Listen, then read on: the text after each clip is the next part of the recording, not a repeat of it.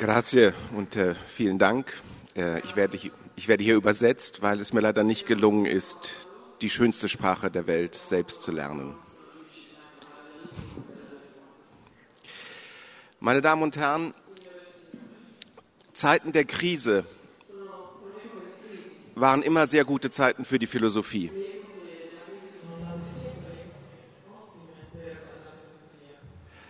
Ich wiederhole vielleicht noch einmal, dass Sie alle jetzt hören. Zeiten der großen gesellschaftlichen Krise waren immer sehr gute Zeiten für die Philosophie.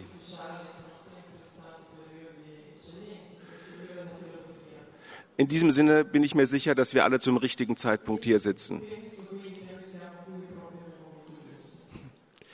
Diese Krise ist derzeit vor allem eine Krise der Wahrheit. Und wie könnte es anders sein, wenn wahrhaftige Horrorclowns und Narren die Gesellschaften des Westens anführen?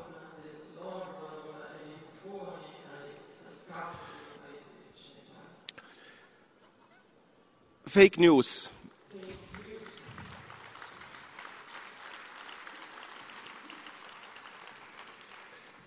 Fake News ist das Wort der Stunde und die Tugend des Fact-Checking scheint das Heilmittel sein zu können. Man ist sogar so verzweifelt, dass man sagt, wir leben in einer Zeit der Post-Truth, der Nachwahrheit als ob so etwas möglich wäre. Jedes Zeitalter schmeichelt sich, in der größten Krise zu sein. Und ich will Sie in eine Zeit zurückführen, die der unseren, die der unseren sehr ähnelt und die tatsächlich ein großes Zeitalter der Philosophie war.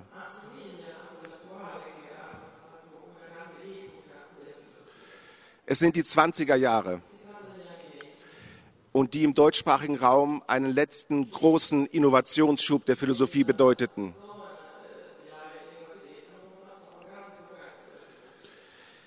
Diese 20er Jahre ähneln unserer Zeit in unheimlicher Weise. Mit dem, mit dem Ende des Ersten Weltkrieges waren im deutschsprachigen Raum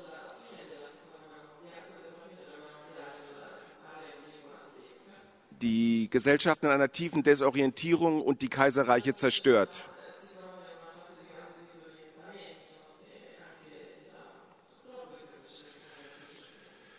Es war auch eine Erzählung darüber zu Ende gegangen, was der Mensch ist und was er sein kann.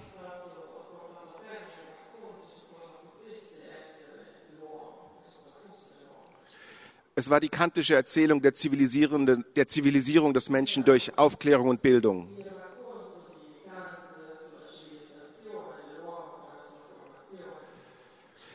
In dieser Situation kommen junge, genial begabte Denker in Deutschland auf die Bühne.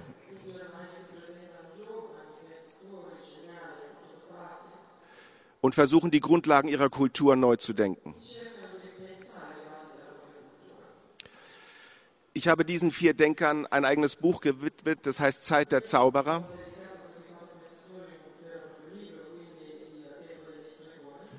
Und obwohl es nicht von unserer Gegenwart handelt, ist es sehr mit Blick auf unsere Gegenwart geschrieben.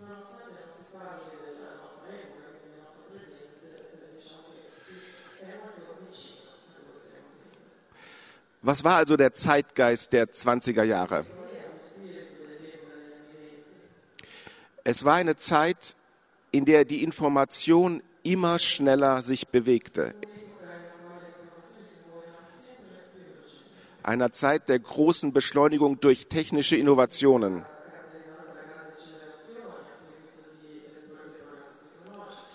Beispielsweise durch das Radio, den Film, das Telefon. Die Menschen lebten in einer Zeit, in der sie glaubten, dass immer mehr Information immer schneller fließt.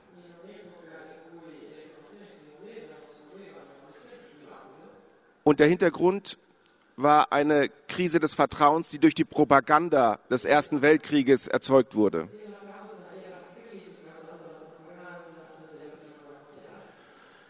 Es gab zwar den Begriff der Fake News nicht, aber es gab genau dieses Bewusstsein dafür, dass wir nicht mehr herausfinden können, was die Wahrheit ist.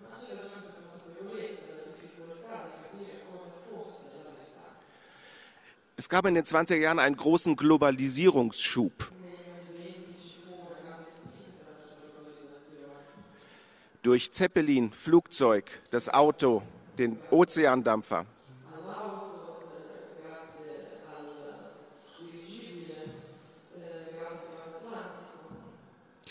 War die Welt auf einmal klein geworden.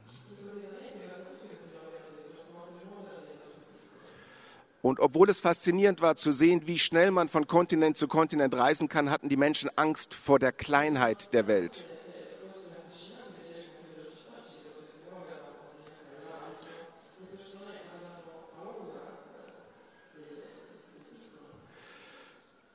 Und es gab eine Situation, in der die Demokratien des Westens jung und geschwächt waren.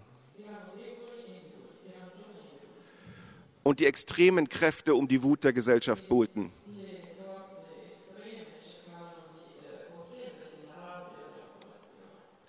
Das war in der Weimarer Republik besonders kritisch, aber auch hier in Italien.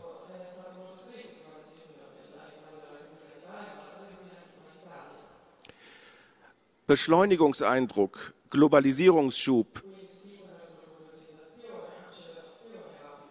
Krise der Demokratie das sollte uns sehr bekannt vorkommen. Und wenn man noch hinzudenkt, dass die 20er Jahre eine Zeit großer ökonomischer Instabilität waren, dann ist die Frage ganz einfach. Wer waren die großen Denker der 20er Jahre? Und haben sie uns heute nicht auch noch sehr viel zu sagen?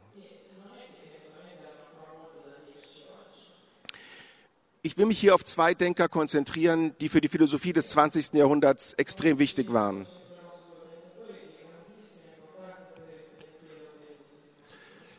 Ludwig Wittgenstein und Martin Heidegger. Sie kommen beide als junge Männer aus dem Krieg und versuchen, eine neue Sprache zu finden für ihre eigene Existenz, für ihre Kultur und für das Verhältnis des Menschen zur Wahrheit. Und die einende Antwort, die sie auf die Grundfrage der Philosophie geben, die Grundfrage lautet, was ist der Mensch? Ist der Mensch ist ein sprechendes Wesen. Die Sprache ist der Grund und das Fundament unserer Lebensform. Und das bedeutet für die Wahrheit auch, dass uns die Wahrheit durch Sprache gegeben ist. Wir reden sehr viel von Wahrheit, aber das Einzige, was wirklich wahr sein kann, ist nach der Überzeugung dieser Denker zunächst ein Satz, ein Aussagesatz.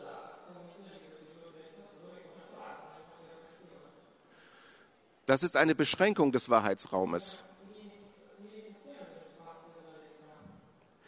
Alles, was wahr sein kann, ist sprachliche Wahrheit. In diesem Raum entwirft Ludwig Wittgenstein als junger Soldat noch an der Front und in der Kriegsgefangenschaft nicht weit von hier am Campo Campesino.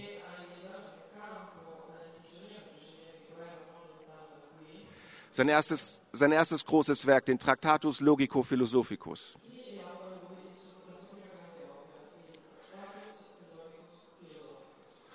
Dieses Werk steht in einer langen Tradition von philosophischen Arbeiten, die nur eines anstreben. Sie wollen eine Grenze ziehen zwischen den Sätzen unserer Sprache, die wahrheitsfähig sind und solchen, die nur so wirken. Wir sprechen sehr viel. Viele Sätze, die wir sprechen,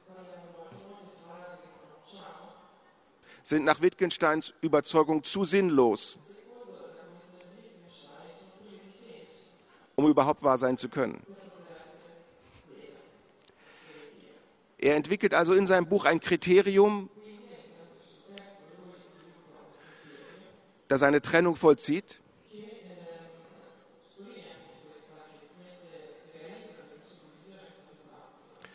Und das Ergebnis ist ein Skandal. Der Skandal besteht darin, dass sämtliche Sätze der Philosophie nach dem Kriterium, das Wittgenstein mit den Mitteln der Logik entwickelt, sinnlos sind. Die Philosophie kann nicht wahrheitsgemäß über das sprechen, worüber sie sprechen will. Die einzigen Sätze, die wirklich wahr sein können, werden von den Naturwissenschaften entwickelt. Sie allein bilden die Wirklichkeit ab, wie sie ist. Das ist eine große Kränkung für die Philosophie.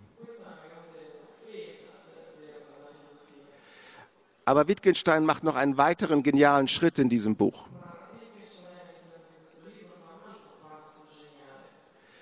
Er sagt, dass sämtliche Sätze seines eigenen Buches nach dem Kriterium, das er in diesem Buch entwickelt, auch sinnlos sind. Und Wittgenstein wäre nicht der große Philosoph, als der wir ihn kennen, wenn er für diese paradoxe Situation nicht ein wunderbares poetisches Bild gefunden hätte. Er sagt, die Sätze meines Buches sind wie die Stufen einer Leiter.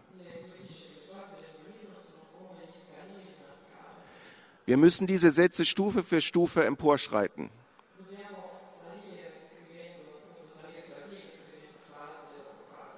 Und wenn wir oben sind und erkannt haben, dass all diese Sitze sinnlos waren, dann müssen wir diese Leiter von uns stoßen.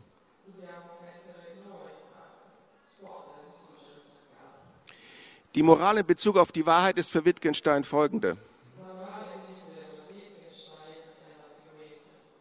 Es gibt eine naturwissenschaftliche Wahrheit und es gibt eine existenzielle Wahrheit. Diese existenzielle Wahrheit wird von der Philosophie nicht berührt und kann von ihr nicht ausgesprochen werden.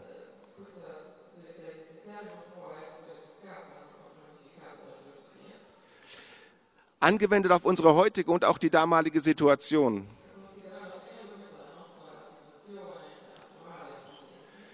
Kann man daraus folgende Lehre ziehen. Wittgenstein zieht sie selber im Traktatus.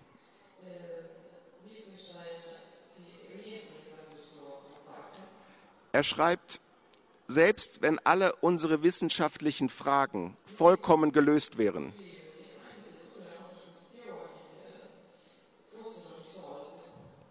wären unsere eigentlichen existenziellen Probleme noch nicht einmal berührt.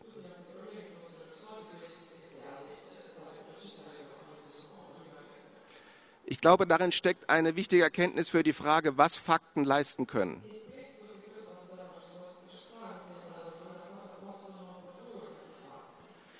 Wir glauben heute im Zeitalter der Fake News, dass Fakten das eigentliche Heilmittel für eine Demokratie sind. Das ist soweit richtig, dass man wissen muss, was der Fall ist, um richtig zu handeln.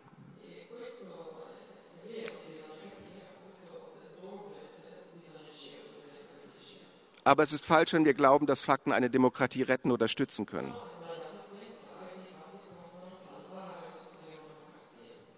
Um Wittgenstein zu paraphrasieren, Selbst wenn wir alle wissenschaftlichen Fakten ökonomischer und soziologischer Art hätten, wären unsere, wären unsere politischen Probleme noch nicht einmal berührt. Es gibt auch eine Diktatur der Fakten. Und wenn wir den Fakten zu sehr vertrauen, sind wir in gleicher Gefahr, unsere Freiheit zu verlieren, wenn wir, als wenn wir diese Fakten gar nicht mehr kennen können.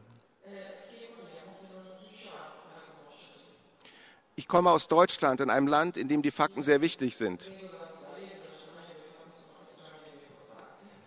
Aber eine Politik, die sich nur an Fakten orientiert, ist keine freie Gesellschaft.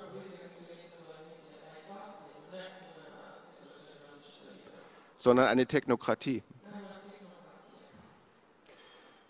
In diesem Sinn ist eine Lehre für unsere heutige Situation eine vielleicht etwas komplizierte Denkfigur.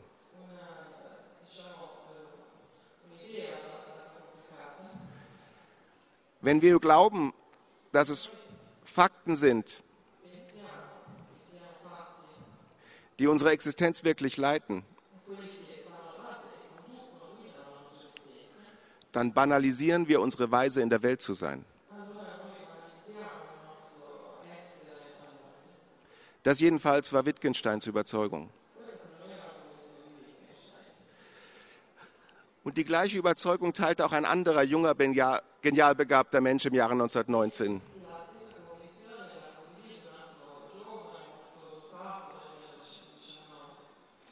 Der Name dieses Mannes war Martin Heidegger. Auch er kommt 1919 aus dem Krieg und hält seine erste Vorlesung vor den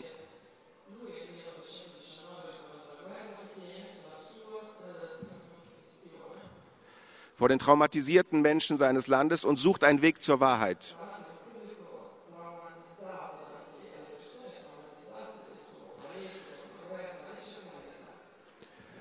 Und er will eine Sprache für die Wahrheit finden, die sich jenseits der Wissenschaft und jenseits der Ideologie befindet. Und seine Frage an die Studenten ist am Anfang ganz einfach. Was ist da? Was seht ihr? Was ist gegeben? Versucht es möglichst klar und sprachlich präzise zu beschreiben.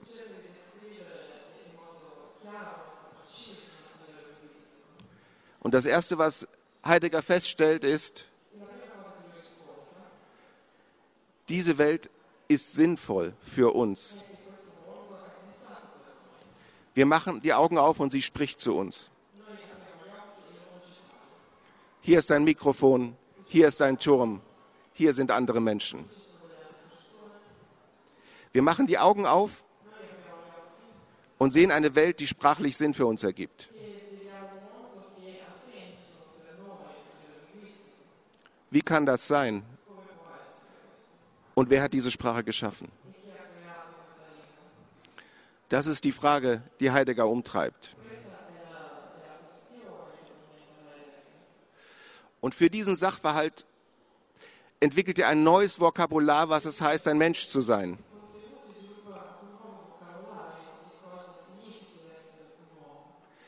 Der Mensch ist nicht mehr ein Mensch, er ist ein Dasein, wie Heidegger sagt.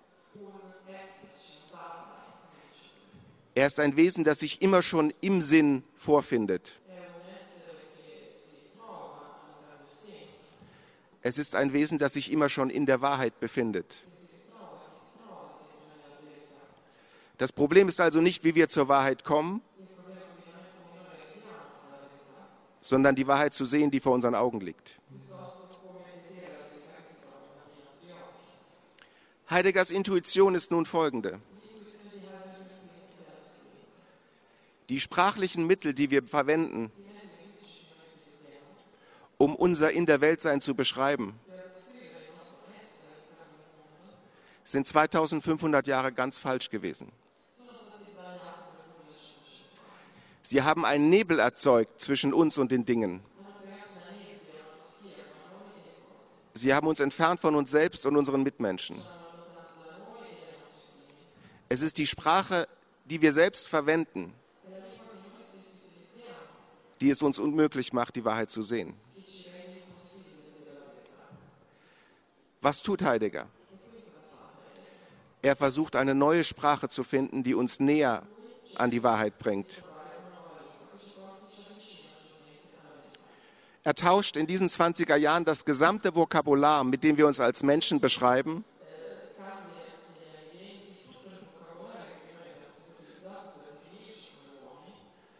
er tauscht es aus, er findet ein neues Vokabular.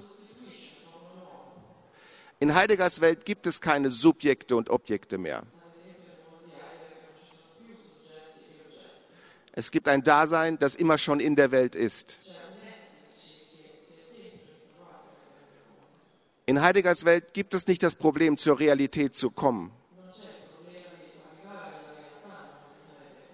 weil wir immer schon in einer bedeutungsvollen Umwelt sind.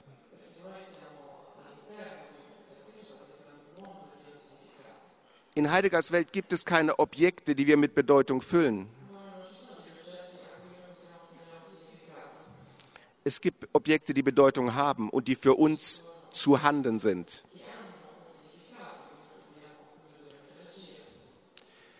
In gewisser Weise kann man sagen, dass er das gesamte Bild, wie das Abendland über Wahrheit denkt,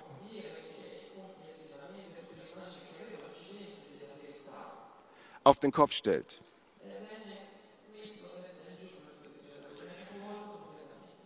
Und damit ist auch verbunden, dass er die Konzepte für Wahrheit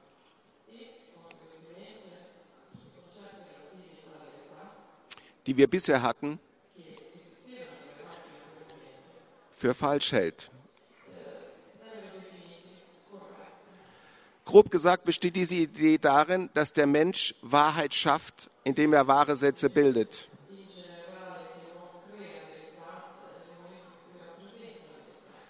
Ein Subjekt versucht, Wahrheit über die Welt herauszufinden.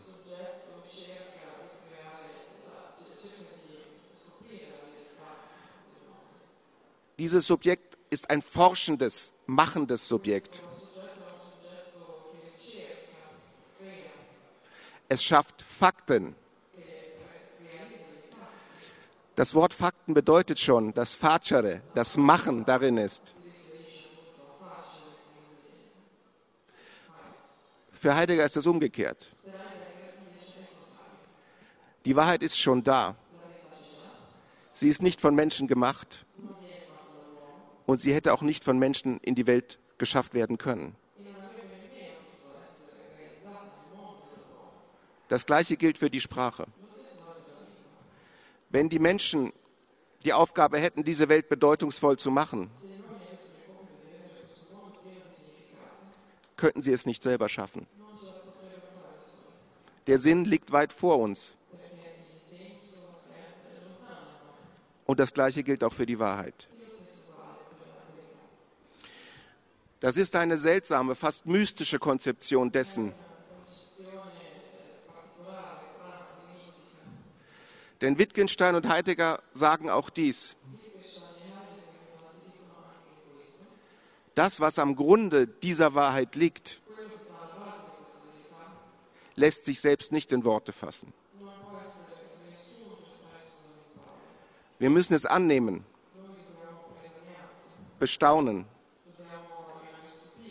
preisen wie ein Geschenk. Die Wahrheit ist nichts, was wir machen, es ist etwas, das uns geschenkt werden kann.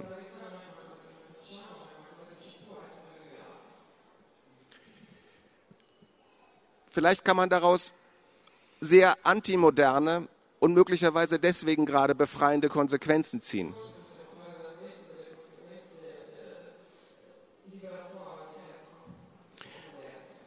Für diese Zauberer der 20er Jahre ist Sprache nicht zum Kommunizieren da.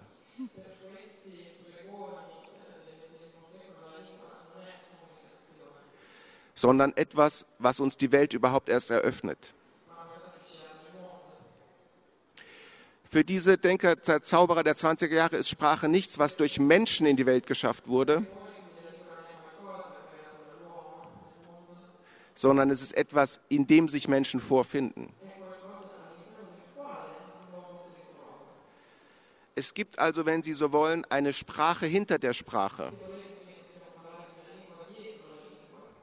Eine Wahrheit hinter der Wahrheit, mit der die menschliche Sprache selbst nichts zu tun hat und an die sie nicht herankommen kann. Man könnte sagen, diese Wahrheit hinter der Wahrheit ist vor uns sicher. Vor unseren, vor unseren Interessen, vor unseren Wünschen, vor unseren Machtgelüsten und unserem Manipulationswillen. Das bedeutet zunächst, dass es eine negative Moral davon gibt.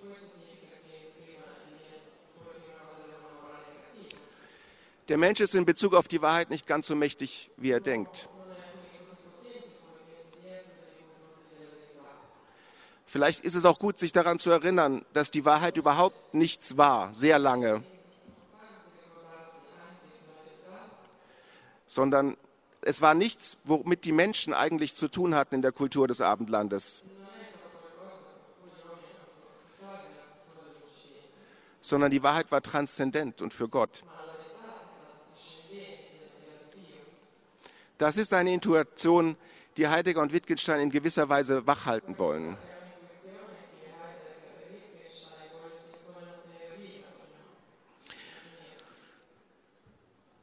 Die positive Wahrheit dahinter ist für beide, dass dieser Spalt zwischen der Wahrheit, die wir erkennen,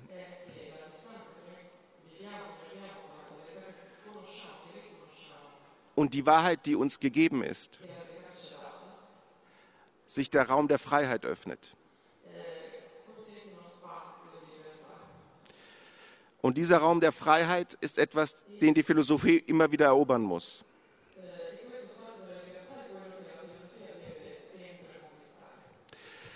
Gerade weil die Wahrheit nichts ist, was nur für die Menschen da ist, schützt sie uns vor unserer eigenen Dummheit. Das ist vielleicht der einzige Schutz, den es überhaupt gibt.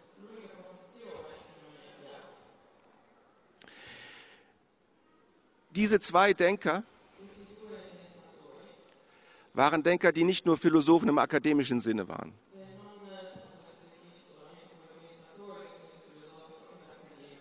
Es war ihnen sehr wichtig, zu leben, wie sie denken.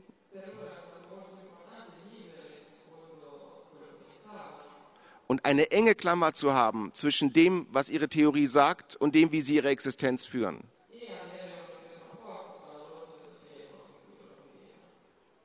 Für sie war die Philosophie kein akademisches Studium und keine Karriere, sondern eine Weise in der Welt zu sein, die eigenen Fragen ernst zu nehmen und sich denkend Sinn, Orientierung und Halt zu verschaffen.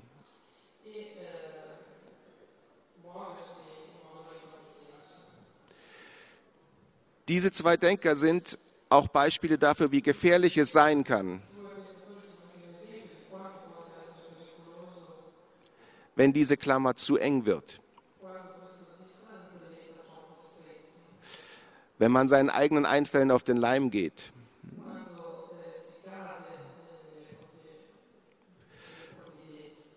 Und wenn in umstürmten politischen Zeiten der eigene Charakter zu klein ist für die Größe des Denkens.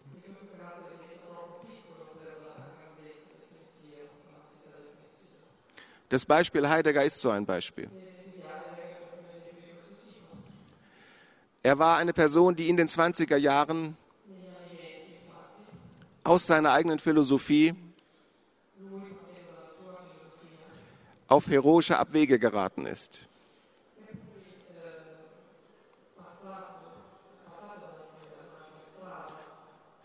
Die ihn letztlich dazu geführt haben,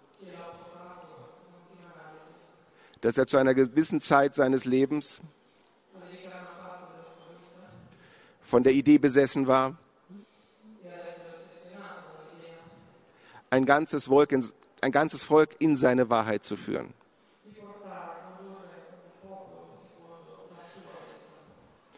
Man könnte sagen, er hat die eigene Moral seiner Philosophie nicht verstanden oder missverstanden. Auch das ist etwas, was man von den 20er Jahren lernen kann. Dass die Sehnsucht nach großen Meisterdenkern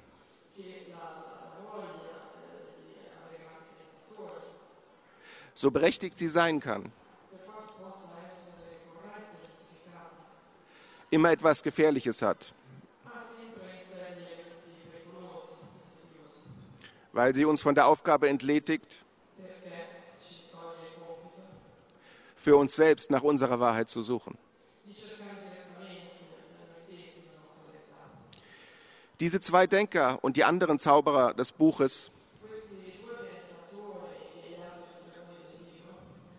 sind aber auch beispielhafte Verkörperungen von Wahrheitstugenden. Es gibt nicht nur ein abstraktes Konzept der Wahrheit. Es gibt auch Tugenden der Wahrheit. Diese Tugenden sind Mut, Offenheit, Sorgfalt, Bescheidenheit, der Wille, Unrecht zu haben. Es sind die Tugenden, die ein philosophisches Leben leiten.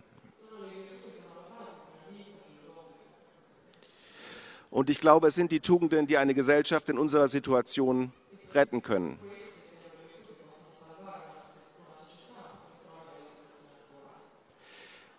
Ich denke, dass diese Zeit der 20er Jahre tatsächlich eine Zeit ist, auf die wir zurückschauen können.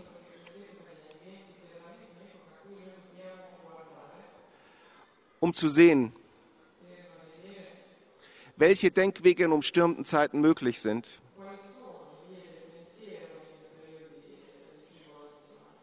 Welche Heilmittel eine Demokratie wirklich heilen.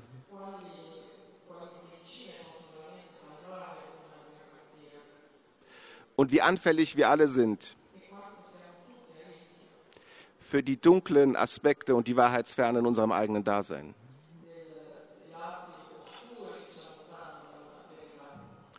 In einer Zeit, in der Fake News und Falschmeldungen dominieren, können uns die 20er Jahre aber auch eines lernen. dass ein banalisiertes Verständnis von Wahrheit, das nur auf Fakten setzt, und ein banalisiertes Verständnis von einer Demokratie, das meint, sich nur an die Fakten halten zu müssen, eine ebenso große Bedrohung für unsere Gesellschaft sind als der Unwille von Clowns und Narren.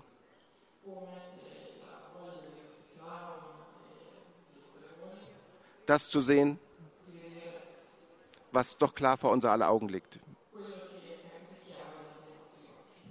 Vielen Dank.